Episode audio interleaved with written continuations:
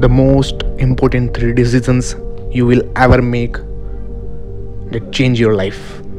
Every moment of your life, you are answering these three questions. The first question is what you are going to focus on. And the most powerful decision we make is where to focus on concisely. Most of us don't make it concisely, is what we are going to focus on. We don't focus on everything, we focus on a small number of things, and that's we experience in life. Because you could be focusing right now on the blood rushing through your left ear or the touch of your clothes against your skin. But you don't. Most of what our brain does is three things. Decode delete generalize. That makes life simple. And the problem is you distort delete and generalize. You miss a lot of your life. And focus right down equally means focus equals to feelings. Whatever you focus on you are going to feel. If it isn't true if i ask you there are two things you could focus on. What you have or what is missing. Which one do you spend more time focusing on? If your brain is constantly focusing on what is missing how can you ever sustain the happiness? No matter how successful you become it is impossible what happens when you focus on what you have. You feel alive. You feel no scarcity. You feel joy. How many of you have lots of things in your life that if you focus on it you will feel grateful for everything?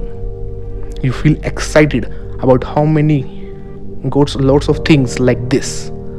Now i will say but it doesn't exist unless you focus on and we all have patterns of focus do you tend to focus more on what you can control or what you can't control?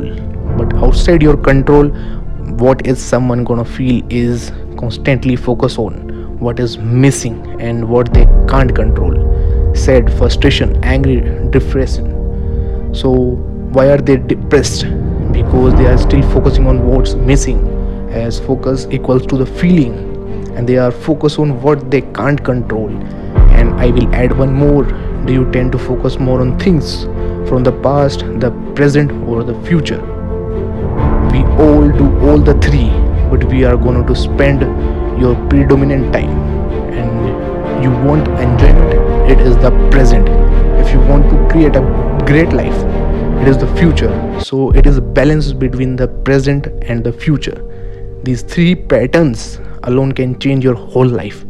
The second question is what does it mean? What does this mean?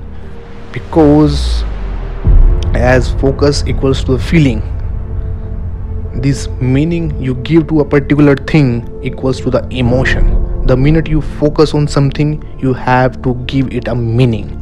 Is this the end or the beginning? Is god punishing me or that's why this problem happened? Or is god challenging me? Or is this problem a gift from the god see this.